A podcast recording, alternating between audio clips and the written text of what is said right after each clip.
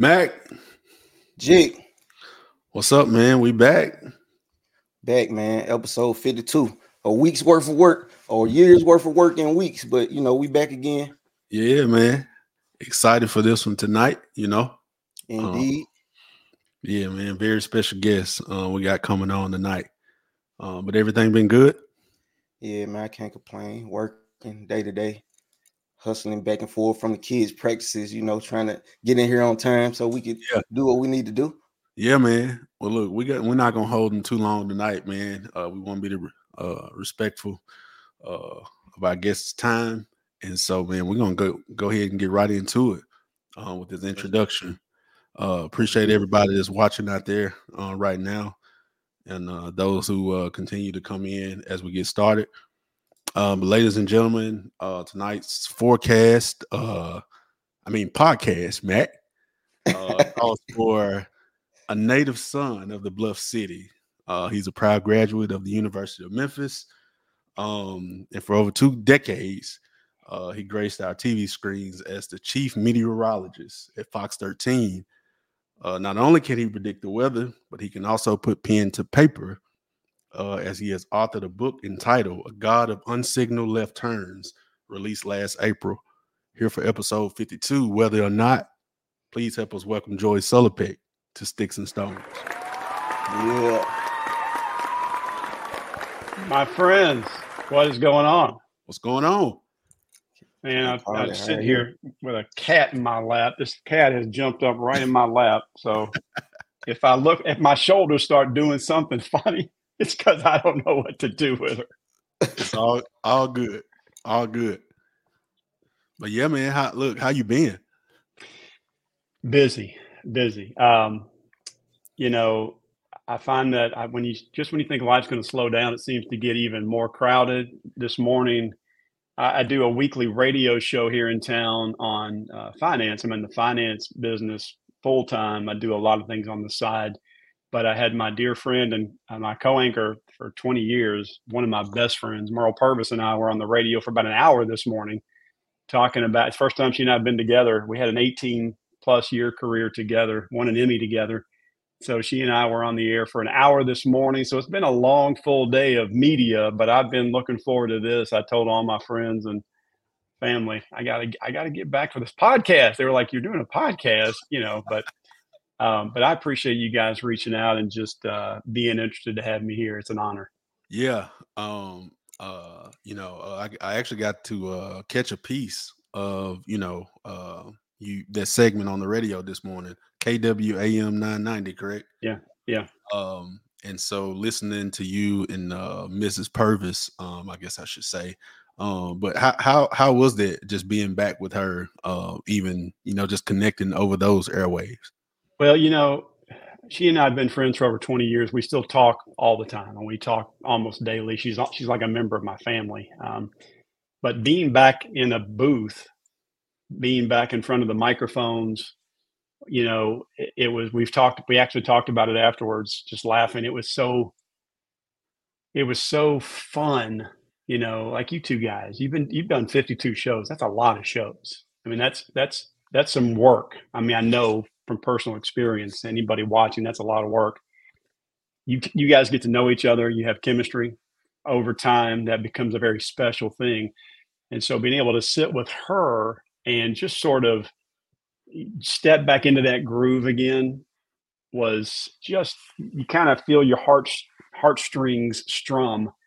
So it was a really cool thing to be back in studio with her. You know, she's sitting next to me, us just kind of playing off that rhythm and knowing how to how to lead each other into a question. Um, you know, listen, man, all of life is all of life is about number one, praising God, worshiping a Savior, uh, and then number two, having compassion and empathy for your fellow man and, and woman. You know, we're all we're all created in God's image, and so to have my dear friend there next to me and us be able just to kind of communicate and share that's a special thing. You know, you guys are utilizing that yourself, and so uh, you, you know what I'm talking about. But it was really cool to be on the air with her. Yeah. Yep. Yeah, I, I kind of I caught some of that as well. Uh, and the chemistry between you both is, is still amazing. So I definitely couldn't tell it had been two years, but that speaks to I guess your friendship. Like you say, y'all talk all the time. And uh like how were you both able to build such chemistry? Did it just come with with the rhythm and, and working through it or and, and building it over time? You know, it's um when you when you've been in the foxhole with somebody in battle, you tend to bond. We both came on at about the same time. I remember, you know, I was I got there about six months before her, and uh, when we came on, we met at. Uh, do you remember the Ford family? Harold Ford Senior, mm-hmm. Harold Ford Junior. Harold Ford Jr., who was still, I believe, in Congress at the time, had a uh, a welcome back party for Merle and that's where I met her. I'd known her my whole life because she has been an icon in this town forever. So, I mean, I've been, I've had 25 years in TV here in Memphis. She's had a little bit more than me, and so I was kind of in awe when I met her. But we both sort of came on within six months of each other. And when you're in TV news, TV news can be a tough business. I mean, there's a it's a carousel of individuals. There's a lot of narcissism. There's a lot of insecurity, and when you combine those things, it can be really kind of knives out mm. situation. But she and I were kindred spirits in that both believers, uh, both you know Southern roots, um, b- both like-minded in how we approach life, and so that's a very special situation when you work with somebody like that anywhere, and you can connect and have each other's back and you know blend your families and um, so it happened very early on and just over the years just one of those things I'm thankful for. You guys, you know, know what I'm talking about, and I know that you've got friends out there who are who may be listening. Those are those kind of friendships are few and far between. So you cherish them, you know, you protect them, you nurture them, um, but they are they make you feel more rich the older you get. You know. Yeah. Indeed. So, um, so Joey, we uh, you know, we kind of like to uh, go back a little bit you know, uh, on this show. Um, and so we want to talk about, I mentioned, you know, in the introduction that you're a native son of Memphis. Um, and so just kind of take us back um, and kind of share the journey of young Joey growing up in Memphis um, as he's preparing to face the world. You know, I grew up in Raleigh here in Memphis, the Raleigh Frayser area, uh, my whole life went to Raleigh Egypt High School and and then Memphis State. Um, and I was, you know, I, I, grew up in a single family home, very lower middle class. And I look back now and I'm thankful because that, you know, when you grow up tough, it makes you appreciate it when God blesses you with a roof over your head or a new pair of shoes, things that kids today probably take for granted. You know, I don't want to sound like grandpa, but at, when you grow up and you're uh, you don't have a lot, you know, and I had just a mom raising us, you, know, you grow up with a different perspective. And so, you know, I grew up with a wonderful situation. My mom was a played piano at our church, had us, you know, and, and speaking of ironically, I, I, hadn't even put this together till just now. We were talking about Harold Ford Jr. I can remember being a little kid, five, eight, seven, eight years old, and being at Harold Ford Senior's house for a fundraiser. This is back in the 70s, you know. So I was I was blessed to be in a uh, loving household that believed in integration of everybody and um, you know broke down color barriers and was very warm and inviting and that's a that's a really wonderful way to grow up and so and as you guys know when you don't have much as a kid, you don't know you don't have much as a kid. Right. Things are just that's just how life is. And so I see now as a dad of three, you know, and when your parents raise you that way, it, it makes you appreciate things. And so I go through high school, I go through college.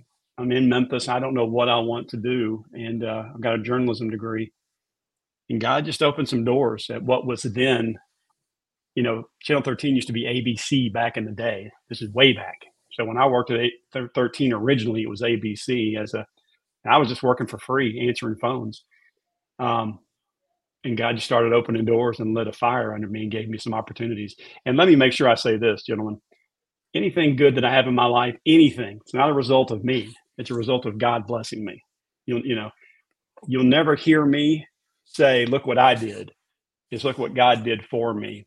And I want to encourage you and anybody listening as you go forward in life, keep that keep that mentality. The second that we start saying, look how great I am, and they better watch out. That's when God wants to uh, kind of set you straight. So Oh yeah.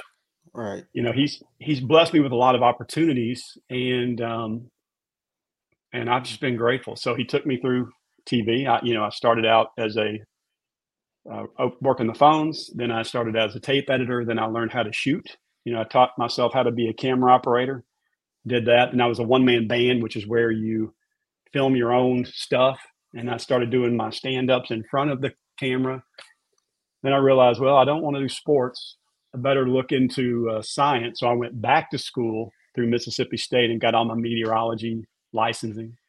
Uh, God kept opening doors. And I, I think I ended up working at every TV station in Memphis except for one. So out of the four stations, I worked at three of them over 25 years. And just over that time, man, I look back now, and I mean, he's still giving me great opportunities, but got to do a lot of crazy, fun stuff, you know, from helicopter rides to meeting uh, famous and interviewing famous people and flying around the country and um, and then 18 years at Fox, and then you know uh, now able to sort of put that in the rearview mirror and lead, lead a little bit more of a normal life. Because when you're in TV news, it owns you, and when you're in TV news and you're in a tough, you know, if you're in a culture of excellence, that can sometimes crush your personal life. You know, there's benefits to that. That's the Elon Musk mentality. Let's live at our job. I mean, things get accomplished, but it also crushes your personal life. And I did that for a long time, you know, sleeping on the floor in the studio, leaving my daughter's birthday party because there was a tornado warning on the weekend. Um, so he's blessing me now with opportunities to still serve and be in the public and speak and, and talk and visit with school kids, but to have a little bit more time with my wife. So, I mean, it's been a it's been a long journey, but it never I, it doesn't end. You know, you keep God keeps giving you opportunities, and so um, I just see us. I see a transition from all those years into these new things, like with Merle and I today. We hadn't done that. We've never done radio like that together. Who knows what you know what that might lead to? But it was. Um, I'm just thankful now. I'm, Yeah. I'm thankful for op- even opportunities like this, just to visit with you guys. You know, uh, because for the believer, for the Christian, we'll be talking about moments like this in eternity. You know, you don't forget being on sticks and stones, on a, or, Yeah. or having a conver- having a conversation at the Piccadilly, or you know, those we're, we're God tells us we're going to have these memories in glory, and so you know, I, I when you look at life through that lens, moments like these take on kind of a new import. I mean, Yeah. that was a long way. That was a long way for me to answer that question. I don't know if I did it justice, but No, you, you did. You did. I was gonna say sleeping in the studio, leaving your kid's birthday party. That sounds kind of like the army. In, in my career in the army, uh, leaving, deploying, going overseas, missing important moments, all for the sake of the job. So, uh, you know, kudos to you for that. I was listening to the interview this morning, and I think um, Merle alluded to you both having over a combined, I think, 60 years of experience.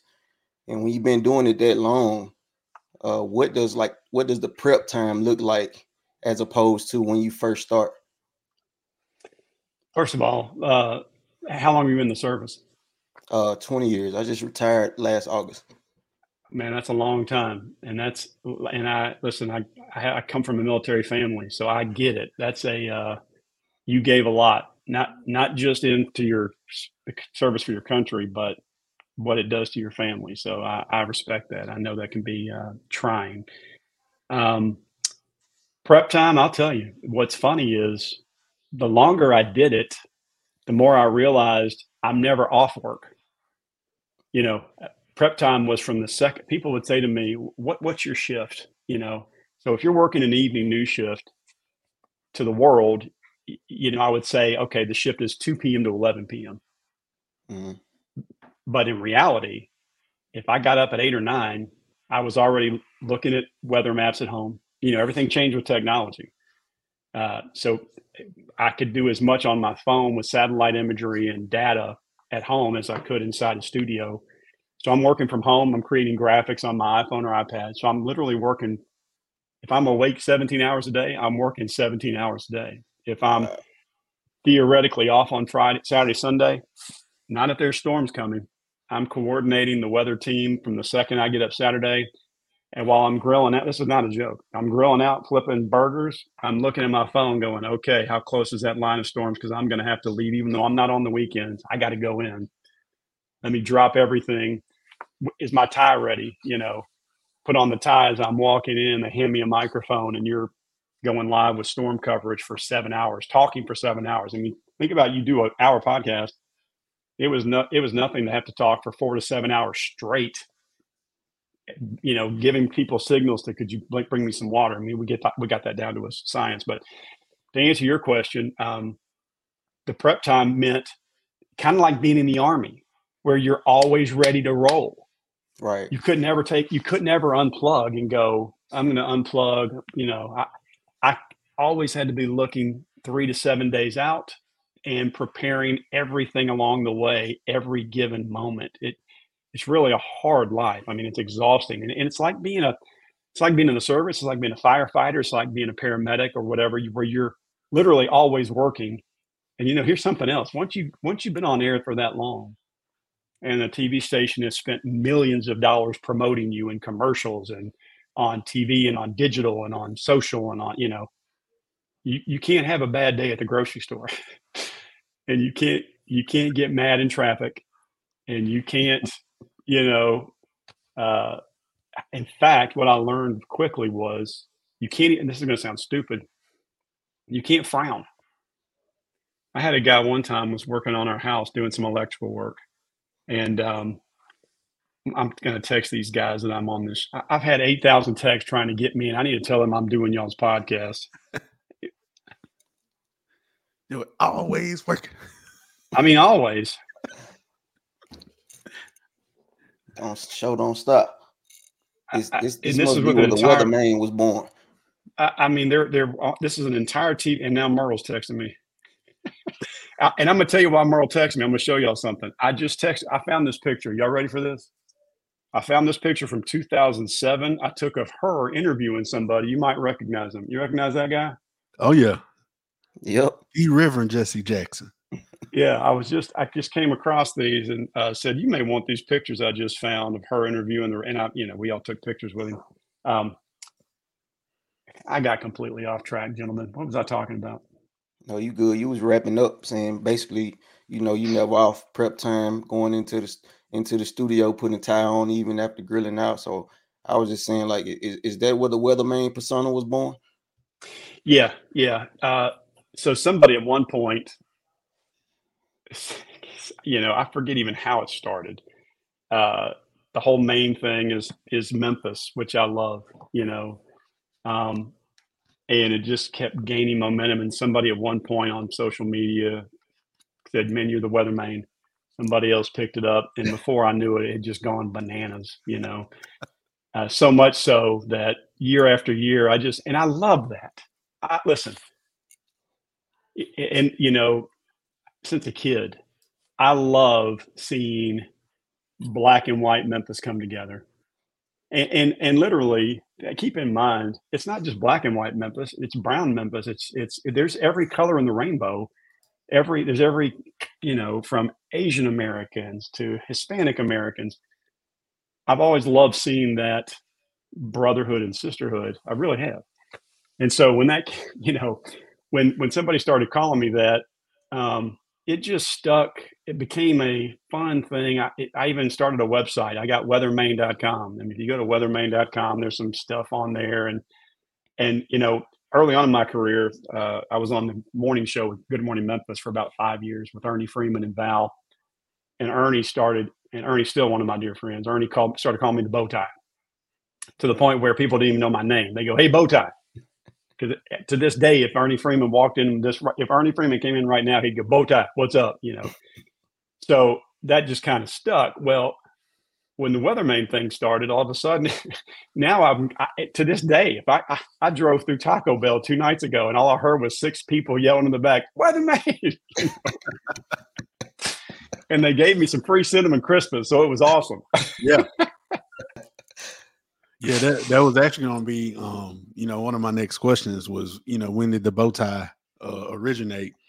Um, but you, uh, but I was also going to going to ask, um, what went into that approach for you to say, um, I'm going to communicate uh, complex weather information to the general public. Um, it's going to be in a way that they can understand it, but it but it's also going to be entertaining what kind of went into that approach? You know, it, it, it really comes down to figuring out how you like to communicate. I mean, let's both of you guys, if you've done 52 of these shows, you you are if you didn't already have a sense, you both have a sense of what you're good at, what your strengths are. I'm going to give you both a huge compliment just over the last 20 minutes. You're both excellent listeners. Not everybody does that a lot of people want to fill up the space in between. Let me tell you about me. Let me tell you about me. When you run a great podcast, when you run a great interview show, you're asking questions and listening. You both that, that's a skill set. So early on, I learned to listen to what the public. How are they hearing me? So uh, listen, a big part of being a weather person or a news person in general or a podcaster is how do I communicate to my audience? Because I can be the smartest guy in the room, but if I can't make you understand what I'm saying, my knowledge is useless.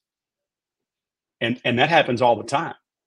There's brilliant people out there who are terrible communicators, and so if you can't connect those two lines, it's wasted. So one of the things God helped me with early on is how do I speak to my audience? Let me learn my audience and and I'm a big I'm a big fan of Steve Jobs and the Apple mentality, which is make it friendly, make it intuitive, make it easy to understand, and people will gravitate towards you. And so I approached weather that way. And so, you know, over the years, developing just through you know repetition and experience, how do I connect with people what graphic can I build? What what can I use? What, what prop can I use that explains this process? What and those things stick in people's minds, you know. And so over time, you start learning to be a better communicator, and being a good communicator helps you in all aspects of life, you know, all aspects. For sure. And so that's something I still that's something I still really enjoy is communicating with people and in whether it's about finance, whether primarily about God, how can I communicate so that we can interact as human beings and me understand you and you understand me? You don't want to talk over people's heads. People have done that for years in TV news and weather. So let me break it down. And you know, one of the things we did that was so groundbreaking that now is just commonplace. We simplified everything. Now, now I see it everywhere. But when we started doing it, nobody was doing it you know, we threw out the almanac page. Who cares about barometric pressure? People don't, you know, people wanted to, people would go, do I need a jacket? You know, they didn't want to know everything about relative humidity and winds out of the Northwest. Do I need a coat? Does my kid need a hat? You know, so we started rebuilding the mousetrap and said, you know what? Why don't we come up with an icon of a kid? And if it's cold, we'll put a hat on them or if it's hot, we'll put shorts on them and a, you know an umbrella for rain. So you figure out new ways to communicate. It resonates with people, and they got the message. And so, listen, in the grand scheme of things, I'm just a I was a weather guy. In 50 years, nobody's going to remember. But I, I, would like to think that in those moments we help some people, you know, and um, and again, when you when you live your life with your eyes cut towards eternity, everything takes on a little bit heavier meaning. So communication, learning how to communicate to me is the key in all of this. Yep. Yep. We're getting a lot of uh, comments uh, coming in. People just uh, speaking to you. Uh, we had one comment we just flashed on flashed on the screen uh, that just said, "Do we need to go to the grocery store?" I think that was one of the main things people wanted to know. Uh, right, right, right. Yeah. Um, but yeah, so in can you uh discuss any like specific weather events that may have left a lasting impression on you, you know, during your career? Yeah, and, man, so so many, so many. Um, you know, when you live in that crazy bubble, the craziness almost seems normal. So I, now that I've taken a little bit of a breather, I've kind of looked back and said, what would people like to hear about? You know, there was one time we had a tornado outbreak across West Tennessee, and they put me in a helicopter and flew me over West Tennessee from Jackson to different areas. And uh, I remember looking down at, you know, we were tracking where the tornado went through the Jackson area and it had gone through the Jackson airport, flipped over airplanes. And I just, you know, I remember being in that helicopter looking down, and it literally looked like God had drug his finger through the dirt, the way the earth was moved, the way the trees were in torn. And that was as a young meteorologist. And that plays a role when you're doing eight hours of weather coverage because you're thinking to yourself, okay, I get it. 95% of the people watching are mad that I'm breaking into American Idol. And they're all going to call and tell me how stupid I am because, you know, why are you on interrupting uh, my show? You know, um, but for that that family that's getting touched, you you know, you start going, you know what, I'm going to get abused for people who say get off my TV. But what if they're listening? And what if they can get someplace safe? You know, they also sent me down years ago to cover uh, Hurricane Ivan which nobody remembers Ivan because right after Ivan, you know, Ivan is I. Two storms later was Katrina. I'm, so I was almost caught in the middle of Katrina, which was a monumental game changer, almost washed, you know, New Orleans off the map. Following that, we, we got there before the hurricane hit. We were doing live shots. And then after the hurricane hit, we followed the trail of destruction. And I learned that when a hurricane hits, all these thousands and thousands of people. First of all, there's boats up on land, giant boats on land. There's no power because all the energy's been knocked out. It's in summer, so it's about 105 degree heat index and sweaty. So you don't have AC. Um, you don't have lights. All your food is rotting. You don't have ice. You can't get a cool drink. Your drinking water's been soiled because all the seawater has come in land with the storm surge and, and gotten into your water table. And so experiencing those things firsthand have a uh, have a big impact on how you talk to people. Um, but I, will give I'll leave you with one positive because this has been a long answer. One of the things we did for five years was uh, weather camp. We held a thing called weather camp at the Agricenter. I would have parents come up to me and go, "My kid's terrified of weather. What can we do? How can?" And I would have them in the studio and teach them about weather. And my wife finally goes, "I wish there was like a summer camp for kids." So I said, why don't we come up with an idea? And we came up with this thing called Weather Camp. You got to Google it sometimes because you'll see a ton of photos. And it just, God blessed it. It came together. We did it at the Agricenter. And the first year we did it, we had like everybody was pitching in. National Weather Service, Office of Homeland Security, uh, FedEx had a had a bunch of pilots and things. And so we all had these displays and banners. And I thought, man, I hope somebody shows up. It was from nine to noon on a Saturday, right before school started and somebody said, "Look out the door," because we were going to open the doors at nine. There were 400 people standing out there, um, waiting to come in with their kids, and we ended up having thousands. And so we, we had weather camp T-shirts. They had a little bow tie printed on them, you know, and uh, uh, people still send me those pictures from 15 years ago. Or else I've had grown kids, grown men come in with their moms, and the moms will go, "He came to weather camp, and now he's an atmospheric scientist." You know, going to Berkeley man, when you you know, as you get older, those things mean a lot to you. Right. Yeah, we got we got one uh, in the comments right now. She said they were in line for a while. oh, is that uh, Miss Leverson? Oh, I'm sorry. That was. I'm sorry you had to wait that line. I hope it was worth it. So, Joey, how how would you say technology and social media has influenced or impacted weather reporting?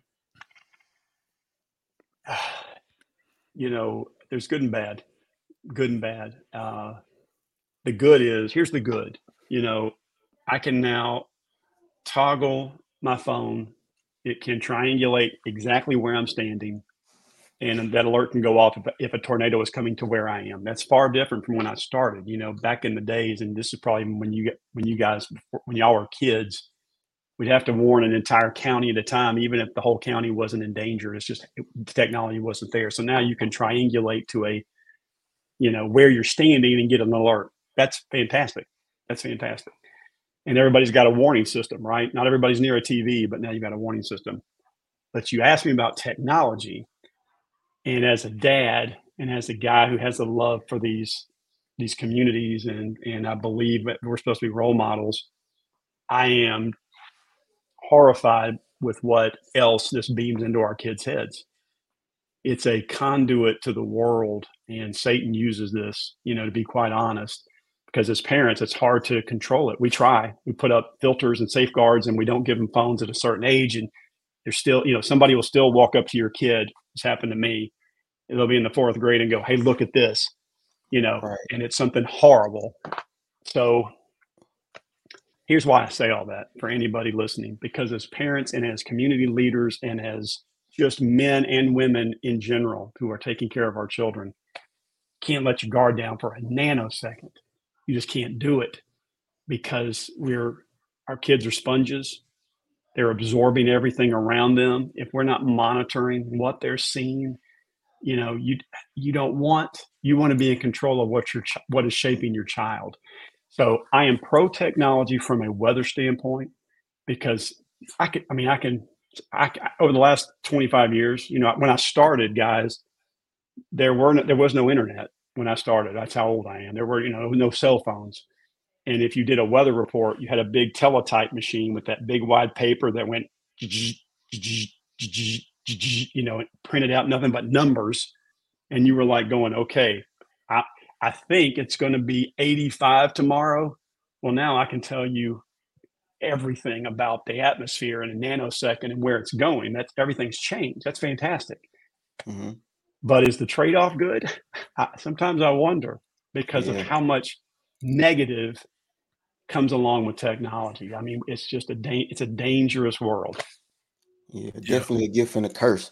Uh, speaking of early on, I remember early in my army career, uh, a few of my friends they they were on the Met team, and they used to send these balloons up to get weather conditions so we could shoot artillery, etc. So, how would you classify that? Is that near, or is that in the same field? I mean, I know it is, but what are the similarities as it relates to that in what you did in the studio? Yeah, so so what you witnessed is still active today. You know, because we've got layers of the atmosphere over our heads and the reality is, as atmospheric scientists, I'd really like to know what's going on in those layers all the time. Well, it's impossible because we don't have reporting stations everywhere. So there's a couple of things that we do. And as technology increases, this might change. One of the things we do is we release those balloons. And so for those who don't know what he's talking about, we release giant weather balloons and they'll have a little, you know, box on it and as that box goes up into the, you know, thousands of feet in the air, it's transmitting data to us, temperature, humidity, so that we can tell what's going on over our head. But keep in mind, it's just where that balloon is. Right. So it's hard to micro forecast, but we need that. I'll tell you something else that's been interesting as technology has increased. Since it's not realistic to send balloons up everywhere, you know, then they have to pop. They pop these things fall to the ground and have something stamped on them, as you probably know, and you hope somebody finds it and puts it in a mailbox. So it's not a great system. One of the things that has improved is there are now those same types of recording stations on airplanes everywhere. And so as mm. as commercial flights take off, come down, those boxes are taking readings. And so it's getting more and more sophisticated for sure. And in fact, forecasting has improved dramatically. You know, I mean, I, I mean, I could right now from my desktop and my my home my home sort of setup, I can give you an incredibly accurate three to five day forecast. That wasn't that possible 15, 20 years ago. After three days, the numbers dropped off pretty dramatically. Now, three to five is pretty good. You get past five, you're, you've got too many atmospheric dynamics that can kind of change. Um, but as the technology, as this computing process, and I'll tell you something else that's about to be a game changer for weather and it's exploding right now. Right now is AI, and the the increase in, in computing power and what AI will do for forecasting. I mean, honestly, I, I, my mind is blown daily. You know, one of the things I do in my company is we research companies and stocks, and we get into the analytics. So we're studying AI very closely. And uh, just like with technology in your question earlier, lots of positives, lots of danger as well. You know, sure. so so God be with us, kind of thing. Yeah, I work I work for an AI company as a system administrator now, so I know exactly what you're talking about, the good and the bad, the generative or not. So it's definitely scary, but also enlightening and, and game changing as well for a lot of careers. And I noticed you said uh, you know, you could give us a incredibly accurate um, forecast three to five days out from your phone or your computer. So why I guess my question is why are you the go-to weatherman in Memphis? Everybody else can't seem to get that accurate with three to five days, according to you know uh, social medias and a lot of your followers. You know, I've done I've done it a long time, and my opinion, there's some good forecasters out there, but there's a couple of things to consider. Forecasting to me it, it's a blend of art and science. It's not just science, there's also an art to it. And when I say that, I mean you got to know your area. You know, I've been in Memphis my whole life. I, I had the blessing of not having to travel all over the country, so I know Memphis. I know how it's it's thermodynamics work. I know how where we are on the lat long scale, how far we are from the Gulf versus you know the jet stream dipping you learn those things. And so you you learn things over years and a couple of decades that give you good experience just like anything you know. If you've been cutting hair a long time you know how to cut hair. Right. If you've been cooking a long time you know how to cook. If you've been doing weather a long time you sometimes you get kind of an intuitive sense. You just do. You kind of get a knack for it. So that's helped me. I'll tell you though what i think part of the key is is knowing how to communicate like i said what i know because you, you ever heard that old that old uh, line about if and we used to do this in school if you put a bunch of kids in a line you tell the first kid something a statement and tell them to whisper it in each kid's ear and by the time it gets to the end it's changed. That's social media. You know in social media if you don't i said this before and it's true a lie will travel around the world while the truth is putting its shoes on. And so when you're when you're trying to communicate weather Oh man. I mean, I've had some, I've seen it all. I've seen it all. You can think you're communicating it the clearest way possible, and people will pick the two words they like the most and they'll fly with it. And all of a sudden, there'll be thousands of comments and thousands of hits.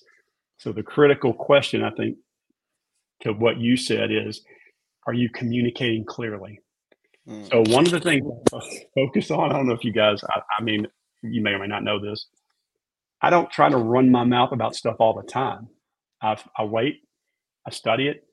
Some things don't need talking about because it can be misconstrued. So I let it go. Some things, there's a weather event coming that needs me to talk about it because I think this will help people.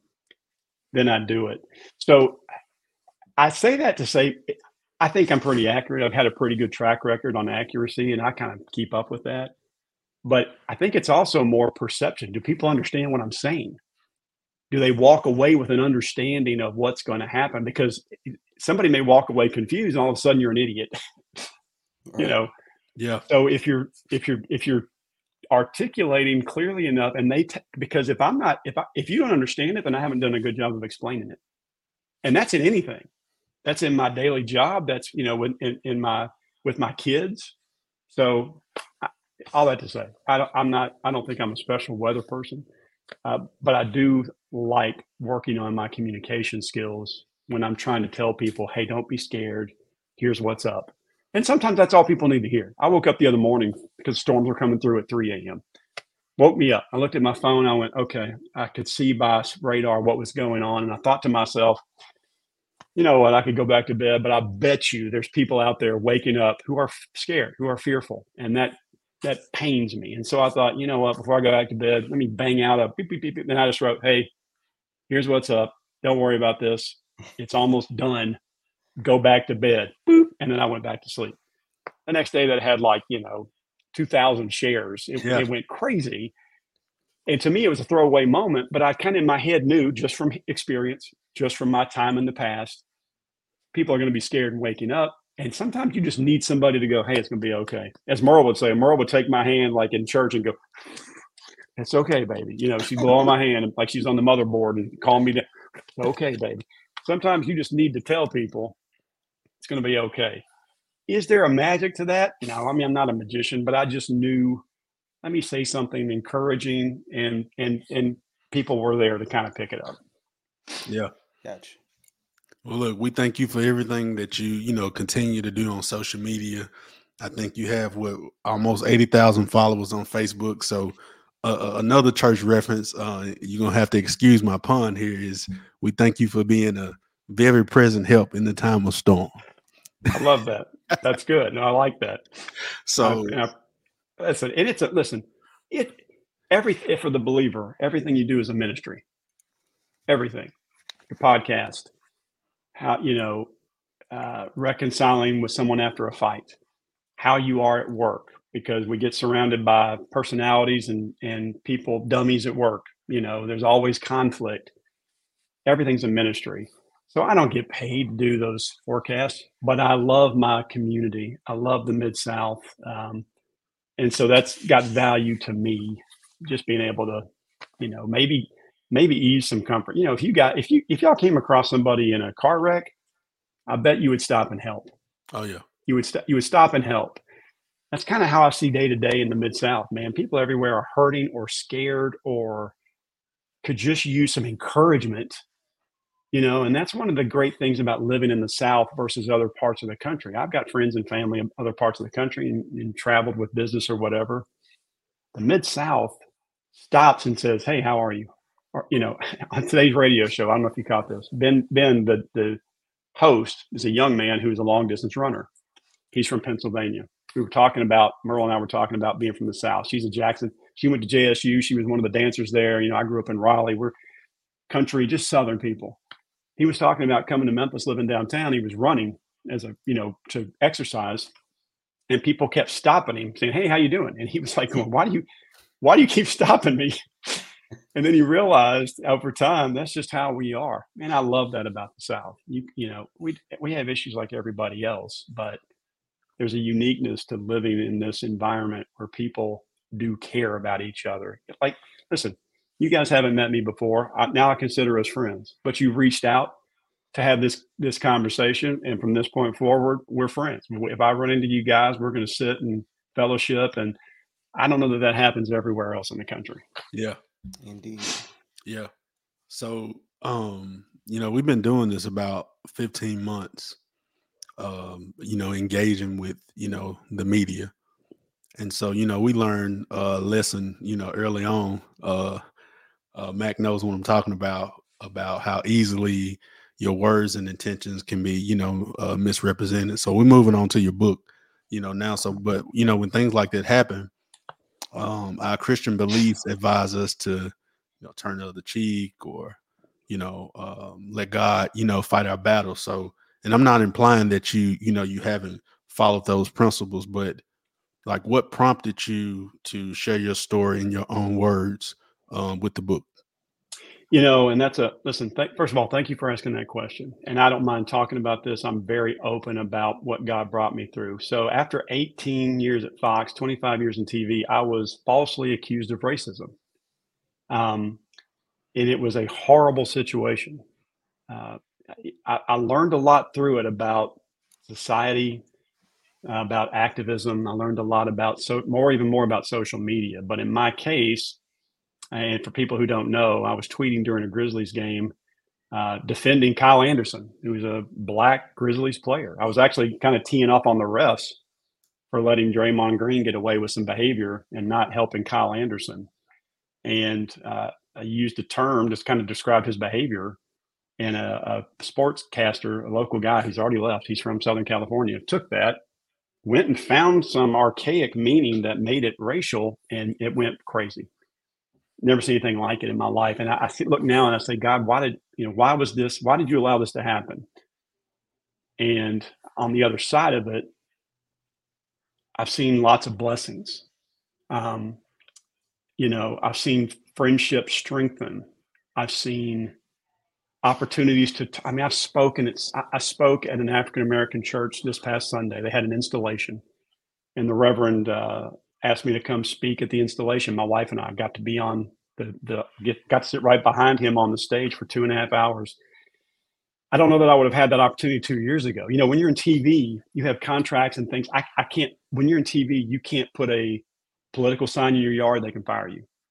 You can't talk a whole lot about your personal beliefs. They can let you go. What happened to me was horrible. Was not justified. I kind of had something spray painted on me, and social media didn't ran with it because I think everybody's looking for somebody to tear down. Um, you know, I wasn't given a chance to apologize. I wasn't given any opportunities to say, "Hey, this is not what was meant or who I am." So get to get getting to your point. On the other side of that, God brought me through that in an amazing way. I mean, I was I was in a dark place going, you know, when you're when you're accused of something you hate, and something you've lived your life against. I'm, you know, I'm against racism, and so to be accused of that and have people sort of coming at you with hatred, it's it's crushing. But God brought me through that, and strengthened me through it, and gives me opportunities to talk about it openly. People are still uncomfortable about it, uh, and has given me a new perspective on it. And I'll tell you one of the things I learned, and then I'll get to the book if we're still a bit on time one of the mistakes I made, and um, I mean, it's a long story of what happened behind the scenes. You know, they told me they were bringing me back to TV, and then I went through it for three months. They told me I couldn't talk, speak about it. They made me go through DEI training, um, and I was slated to be back on air. And then the company changed ownership. It's been a process that had been going on for a year and a half, and the new company basically said, "We're just going to let you go. We're going to let your contract expire." They just let the contract expire. A lot of details. But one of the things I learned uh, as I met with the DEI person, they flew her into Memphis, had her own company. We met one on one at the Peabody for five days. This is while the drama was going on. And on the first day, she she owned her own company out of Dallas. She said to me, "You know, you're not you're not a racist." She, after I talked to her for several hours, I said, "I don't think I am either." I said, "I'm I'm horrified by this whole situation." But one of the things she said that stuck with me is this response. I said to her, you know, I think part of the problem is I've I've been integrated so for my entire life, I don't see color, I see people. You know, when you work along in TV news is very multi-ethnic. Um, you, you you forget your friend is black because he's your friend. You don't think that way. You just become friends. You become people. You become humans. And she said, "That's your mistake." She said, "You can't do that because you've got to remember the differences and the sensitivities. And I will agree with part of that. I will agree with part of that. You know, I still want to see people as humans and, and other God bearing images, and I always will. But what I do, what I acknowledge and what I recognize, and what I've done going forward is to say this you two guys have had different lives than I have. You've had different experiences, you've had different you've you've come under things that I haven't had to deal with. I've I've had to deal with things you haven't had to deal with. We've all had different experiences. And coming out of what I went through, I have a new perspective on that, trying to be more aware. I'm still the same guy. Um, but I wrote that.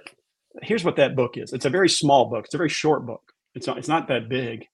But as as I was going through being crushed like a tin can, I, I was taking notes so I would remember things God shared with me, things God gave me from somebody in my life or a scripture. And then after the light started returning, I said, well, maybe I just, maybe I'll write it down.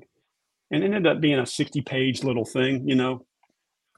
I will tell you guys, it has blown me away. God has used that so much for me.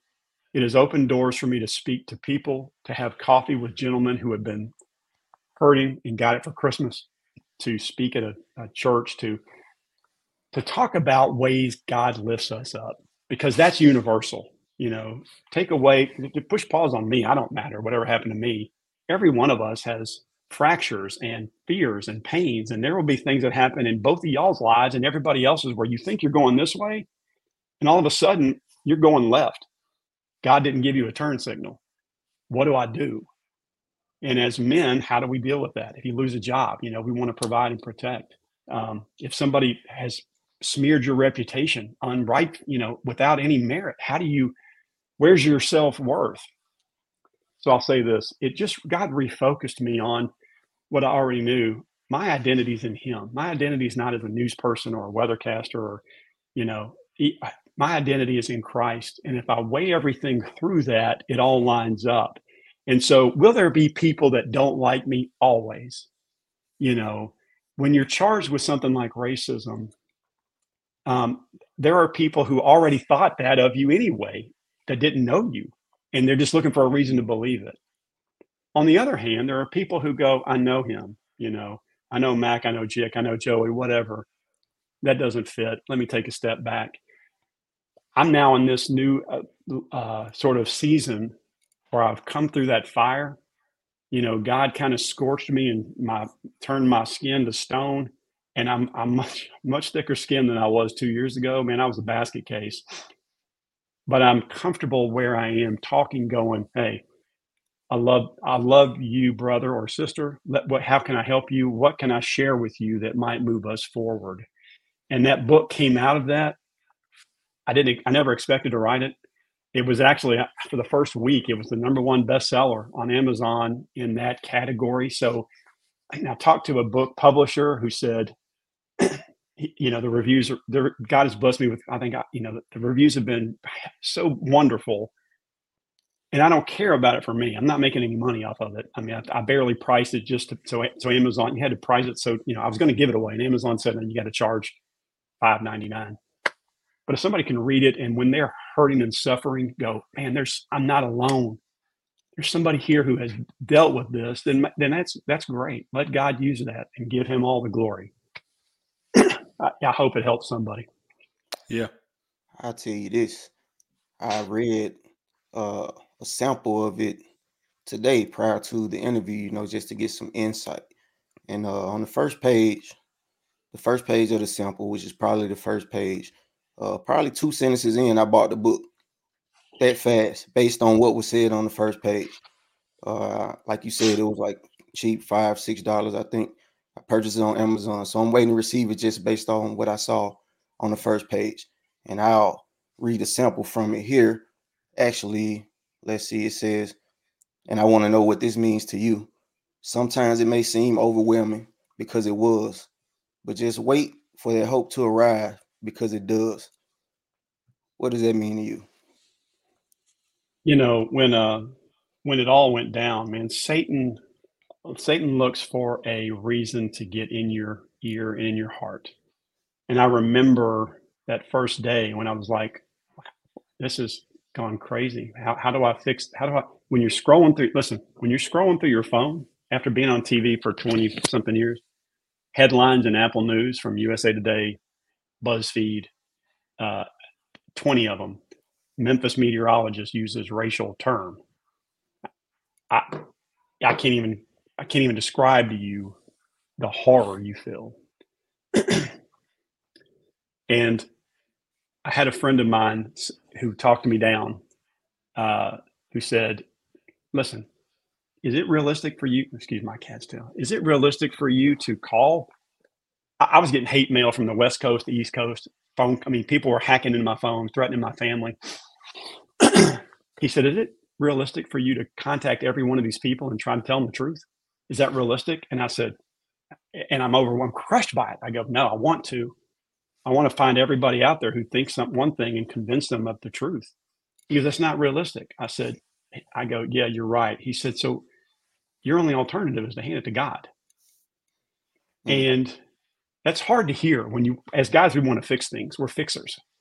You know, if somebody tells you something's wrong, what do we want to do immediately? Go fix it. My wife. Well, are you both married? Yes, sir. Then you both understand. That's a perfect example.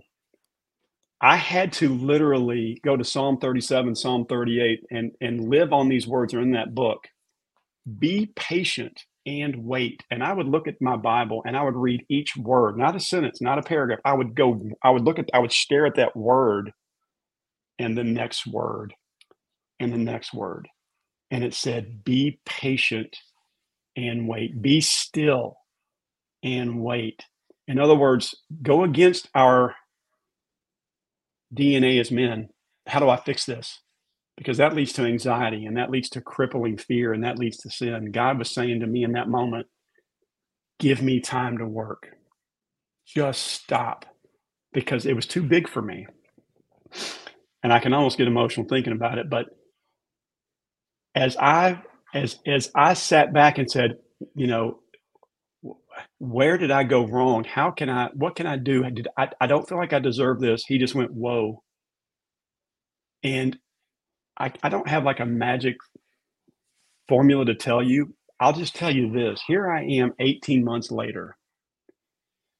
When I left TV, my my Facebook account, I think it was like 47,000 followers. And I just thought this whole thing's going to go away. I'm going to have to start over. What do I do? Where do I move? Well, now it's at 80,000 followers. God has brought people to me and into my life and increased my ministry and given me the freedom to talk like this and to talk about that book, which I didn't expect to come out, to talk about race relations and God, how he plays a role in that and how let's be honest with each other and love each other. And so with back to that verse, Mac, it's it was really let me stop being the fixer.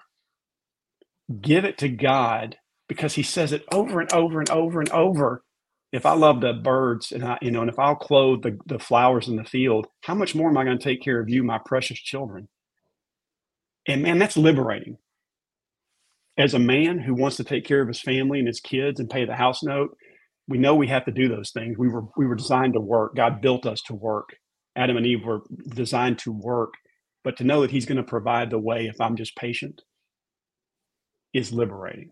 And so I, I hope that for people because I have these conversations all the time, men and women, men especially. We get trapped into that. Am I doing enough to provide? You know, is that my measure of manhood? Your measure of manhood is not how big your house is or your fancy your car is. That's not it. That's not your self worth. Your identity is in Christ. You know, the, the, the humblest of us are the mightiest, in my opinion. I hope that I hope that answers that. Yeah, it does. Definitely does. And I yeah. think uh before you go, Jake, I just want before you go on, I just want to revert back to conversations we've had probably a couple months ago. And the biggest thing you was telling me about uh, you know, situations that that you're dealing with right now was be still. Mm-hmm. So, so, you've said just, that. You've said yeah. that. Yeah. And and it's just crazy to see it come full circle in this episode like this and, and from that book. Yeah. That's wisdom, gentlemen. I mean, and I, I, I hope somebody, it, it, I hope that is a seed planted in anybody's head out there that God loves us. It's not, we don't always see the timetable. It's not, it's not our time, it's his time. But I'll tell you this, I, and I said this in that book. I don't know what's going to happen tomorrow. I don't know. I have no, I've only got one thing that I know about tomorrow. One thing. And that's that God is already there knowing that gives me chills and gives me peace. Yeah. You know. Enjoy it. We we want to stay true um, to you know the time frame that we agreed upon. Uh, we got more questions, but uh, like I said, hey, listen. If you got a couple more, knock them out. You, I'm having too much fun. I don't want to keep you guys, but if you got a couple more, um, so I, just to wrap up, you know, on the book, what what's the most um important message you want readers, you know, to take away um after reading that book? The most important thing I would want anybody to remember is that the beginning of wisdom is the fear of the Lord. And I'm going to say that again. The beginning of wisdom, knowledge, knowing where you are, knowing what's right and wrong, knowing what's up and down is the fear of the Lord. You know, the Gospels, the Old Testament and New Testament, they say that over and over. And what they're trying to say is we live in a world that's topsy turvy, man. God gave us a bedrock foundation in that book. It's a moral compass. And if you're looking around in a world where our music and our movies and everything says do whatever you want, that book gives us a foundation and a moral compass. Okay. And once you lean into that and who God truly is and you learn to fear him, everything else falls into place because if you know think about your your family maybe if you had if you had a dad in your life like I mine was not really there I still feared him when I saw him. Think about that fear of a father or fear of somebody. You love them but you also respect them. That's the healthy fear. Fear means awe and respect. That's the fear. When it says fear God what that means is awe and respect. So if you're reading that book and you walk away with the fear of the Lord is the beginning of wisdom let me start there. Everything else falls into place because if you have awe and respect for the God of the universe, and he wrote down black words on a white page and left them for us, a guidebook to read that I can go and go, how do I handle this situation at work? Oh, it's right here. How do I handle this argument with my wife? Oh, it's right here. You know, how do I handle this opportunity that looks good but doesn't smell good? Oh, it's right here. If I fear God, then everything else falls into place. That's what I hope. And not only that, but if I fear God, when you're crushed into a little tin can and you think the world is going to just, everybody's out to get you, the righteous man runs into the Lord's tower. The Lord is a mighty tower and a fortress for the righteous man. And all righteous means is, I know that I'm fractured and, and humbled, and I love you, God. Please protect me in your fortress. It just, everything falls into place. I hope that's what they take away from it. Yeah. Yeah. And so, you know, um, we want to shift to, you know, some of the stuff that you're doing now. Um, so we know you transition uh, to an industry where trust and transparency are crucial. Um, so I wanted to ask, how does the role of an investment advisor differ from that of a chief uh, meteorologist? You know, it's not that far apart. Everything we do is a ministry. I, if you're a if you're working at Walgreens or you are in the car, you have a mobile car detailing business, or you are install hardwood floors. Everything you do is a ministry. Are you taking care of people? Are you loving them in those moments? I mean, we interact with people all the time. Do you treat them with respect? Do you show them kindness? You know, if they're hurting, do you say, "Hey, you know, everything okay?" Finance is the same way. You know, when you're in when you're in meteorology, I had to be kind of the the lighthouse in the storm. You know, you're kind of that beacon studying radar, ushering people to safety, whatever. But you're basically caring for them in that need. What do they need? They need weather advice, they need safety. Let me help you. Finance is just another version of that. You know, as your parents age, as your grandparents age, they who's taking care of them? How are they feeding themselves? How is, you know, I'm handling those things now. Do we have finances in place? Do, are, are we helping you get into a retirement home? Are you, you know, it's a ministry. Uh, and there's, mean, we do a lot of stuff for free. We do a lot of stuff just advice and counsel. I love that part of it. And because of what we mentioned before, what you guys asked, God has left me these corridors open to still talk about weather. I'm still able to do that you know, I, I, there's a local rapper, um, Fro Johnson, who is out of the Memphis area. He's got a great ministry. You know, he he and I connected because you know they called me the weatherman. Well, he has got uh, some merchandise that says "Blessed is the man who fears the Lord," and it's gone crazy. So we connected, and man, we just connected over social media. We went and had lunch. We're going to get together again in a few days. So just because I left full time TV news, my ministry's still going. So is his. So is yours. So, you know, I love being in finance. I love trying to help people, let them know you've got somebody that is going to take care of you. I'm not going to be perfect, but we're going to take care of you. But that extends to whatever we're doing. And while we're doing it, are we being the best Christian we can be? Are we modeling ourselves after Christ? Are we moving forward the Great Commission? And as we get blessings, you know, as you two guys get blessings, as I get blessings, are we saying, hey, look at God, don't look at me? You know, I got this accolade, I got this bonus, I got this raise. Don't look at me. Thank God gave me a blessing, and I'm thankful for that. Yeah. God be God. Um, what was I going to ask? I got wrapped up in that. So with with your current position, at what point you know, in in finance, at what point would you say someone should be considering a financial consultant? Uh, as soon as they can read, as soon as they can ask the question, and you know, financial literacy is critical because I I saw this post the other day and this broke my heart. This guy said, "How do you say it?" I may be. He said, "I may be broke, but I've never been poor," and he was backwards because we live in a society where Instagram and fakeness and image is everything. And he had he had a hundred plus thousand dollar debt in credit cards, but he was wearing the latest designer clothes and talking about he was going to eat at the fanciest restaurant in New York. He said, you know, I may be broke, but I'm never poor. And that was his mindset. And that's upside down. That's upside down. You know, it's not healthy. It's going to ruin him going forward. It's get, he's getting no value out of it. Um, I think it I think it comes from teaching our young people and our older people of all walks of life. Everybody needs to hear this. We're supposed to be stewards of what God gave us. Stewards. That's a good way to help you think about it. You know, to put away some of those crops for the leaner years, just like you know, uh, just like Joseph did Pharaoh. We, he knew a drought was coming. Let's put some of that away for those leaner years. Well, we're supposed to live like that today. If I make 50, I don't need to spend 50 or 55 or 60.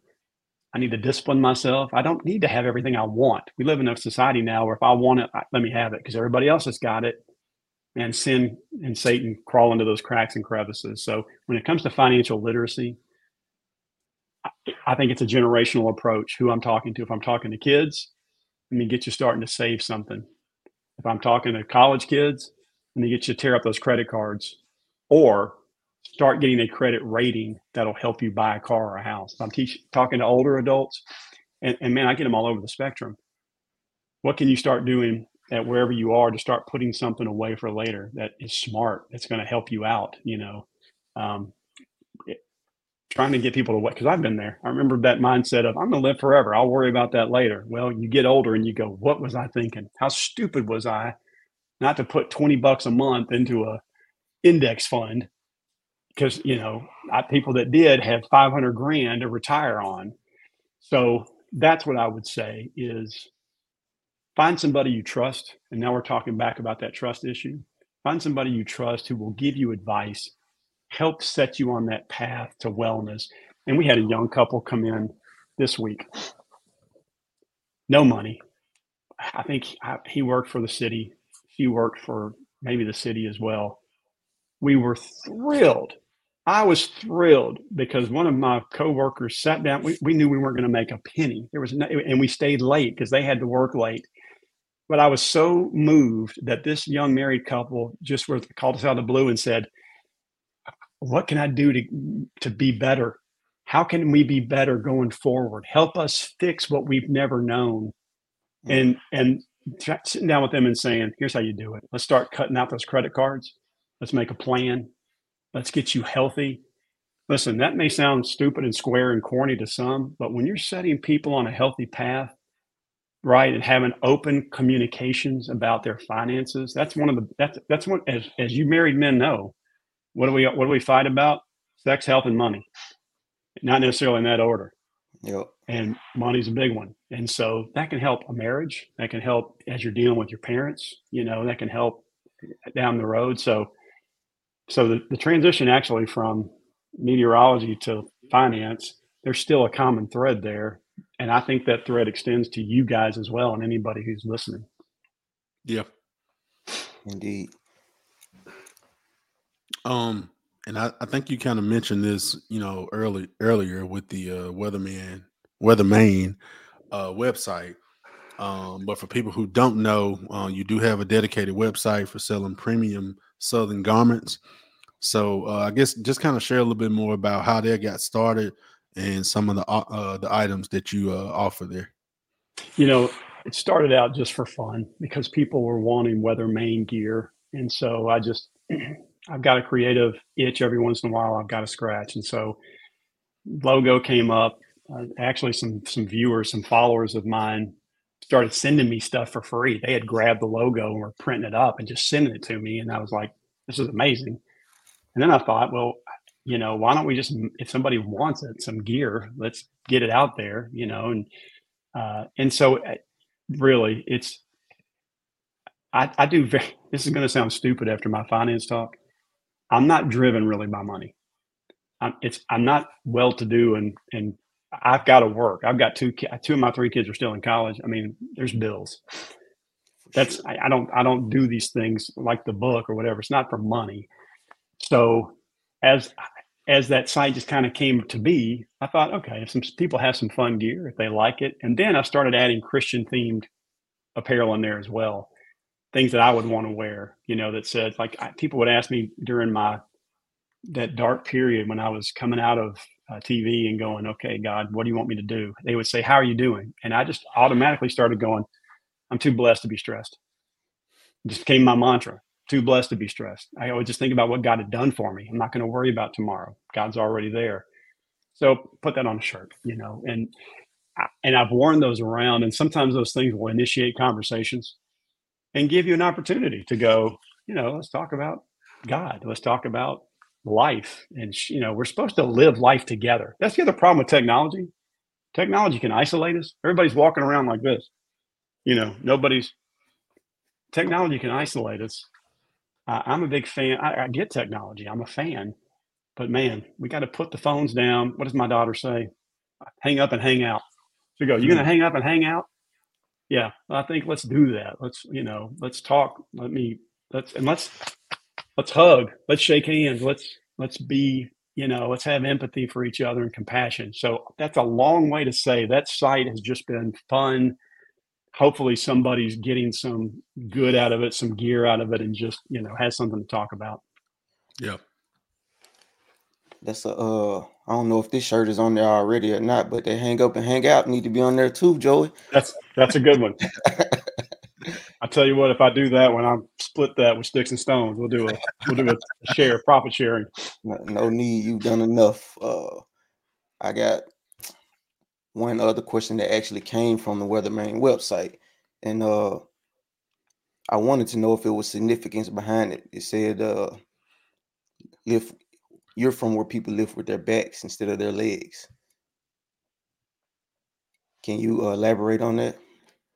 Yeah, um, you know, you're supposed to lift with your legs, right? Right, but don't we do it wrong?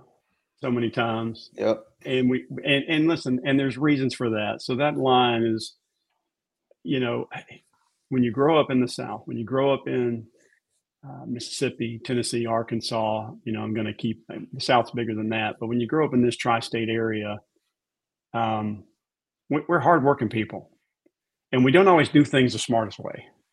You're supposed to lift with your legs, but sometimes we just throw ourselves into it with a passion, you know, and we oh we I mean, you guys have, have known men and women your whole life who have worked hard, backs are hurting, they're aching. But to me, there's a, I respect those people that have worked hard. You know, they fixed their vehicles by hand. They, they, they worked on, they, they, you know, they tiled their own bathroom. They, fixed the roof with the leak in it because they knew how or they needed to there's just a certain respect and a you know and a god-given kind of motivation to doing things working at it not always the smartest way sometimes we use our back and not our legs right but we're passionate about completing the work completing the project and so i love the south i mean i'm a southern boy and i love that mentality we talk a little slower we walk a little slower you know, my mom had some always had classic Southern things. We love magnolia trees. We love front porches. We love tire swings. You know, we like a potluck. We we have sometimes we have Sunday dinner after church on the front lawn, um, and we work hard. And so I've always kind of loved that um, mentality, you know. And so I tried to capture a little bit of it on that site, just because it was always in my head. I don't know that I did a good job of it, but there's a special bond when you live in the South. You know, you know when you mm-hmm. meet another Southern person, you know it. Yeah, sure. So I, it's I think it's just that kind of connectivity. Yeah. Well, look, Joey, um, Mac, you got anything else? I don't have anything else for the finance man. well, look, That's a good one. I know we we went uh you know 16 minutes over our time, but like I said, I you know it was an honor and privilege um just to have you tonight. Um you you know you were a pro from the first time we reached out, and uh like I said, we just appreciate you you know gracing our platform uh with your presence, and you know just wish you blessings and everything that you're doing going forward. And uh like you said, you know we'll be friends uh from this day forward. You guys are ever in Memphis or close by, reach out to me. Lunch is on me. We will sit down, break bread, and and just catch up. And uh, I'm honored to have been been on your show. I hope the best for you guys. Gotta yes, sir. Go, gotta go to Flights Fish and Wings, Joy. Yeah, that's what is we gotta have lunch at. Horn Lake, Mississippi. You know what? I I have not been to Horn Lake in a minute, but one of my best friends from there. So if I ever get down there, I'll let you guys know and we'll hook up at your place one way or another. We will we will do that. I promise. Most definitely. Well, like I said, we appreciate we appreciate pre ah we appreciate you, and uh like I said, we uh you know we just thank you. So. All right, guys. Blessings to y'all, your families, your audience, and I appreciate it. All right. All right. Thank you. Take care. All right. You too. Oh man, I got I got tongue tied. I see, man. Had to turn that yeah Joe on on the way out. Yeah, Joe. Yeah, man. We thank everybody, you know, tuning in with us tonight. Uh, everybody who's been watching. Um, we got a sponsorship that we need to run, and then we got a couple housekeeping things that we need to get into before we let y'all go tonight. Man, let me find the sponsorship. I've been locked in. I ain't been looking for sponsorship like that. You know, my apologies. Um, I thought last last one was the last one, but you know. Anyway, we're gonna run my guy. Sponsor. Yo, we back for another episode of Sticks and Stones. This episode is brought to you by Chaz Fade from none other than my homie Chaz A. McCaskill, licensed master barber located at Enhanced Barbershop. 2317 West University Drive, Suite 173, Denton, Texas. Phone number 662-288-3692. Pull up on my guy, man. He'll get you right. Tell him sticks and Tell him we sent you. Sticks and stones. Yeah. yeah. Mac, what else you got to say about the sponsorship, man? Oh man, you know, potential sponsors, event promoters, whether you seeking prime sponsorship opportunities or even extra promotional push, we've got your needs covered. Get in touch with us today to explore partnership and tap into our growing audience. You can inbox me, you can inbox Jig, you can inbox us on the Sticks and Stones page. You can reach us by email, by phone. Uh, we on social media all day, every day, laughing, joking, playing. So you know, tap in with the team. Yeah, man. And then uh Matt going into next week, bro.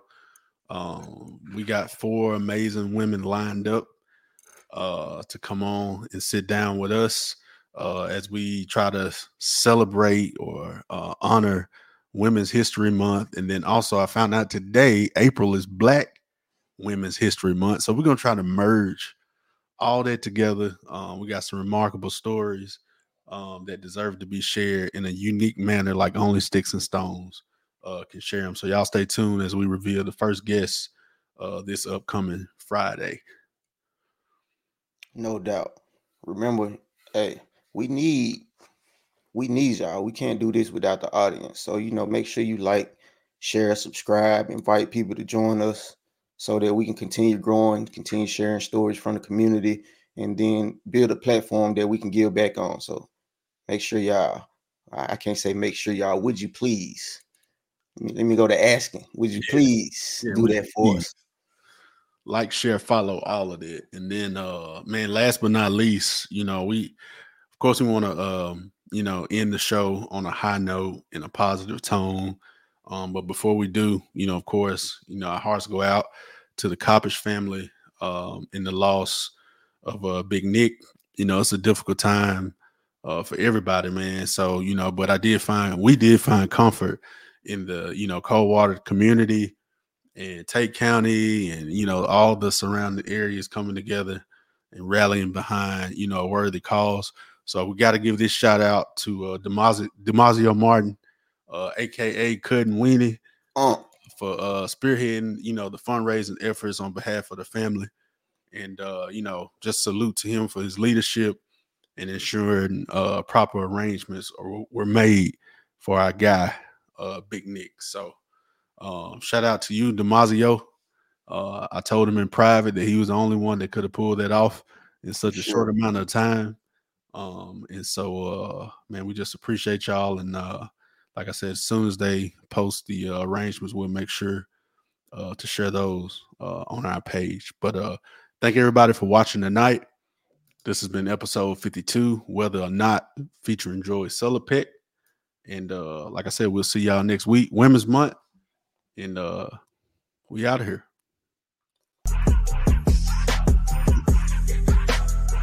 podcast, man. Yeah. Yeah, Joe.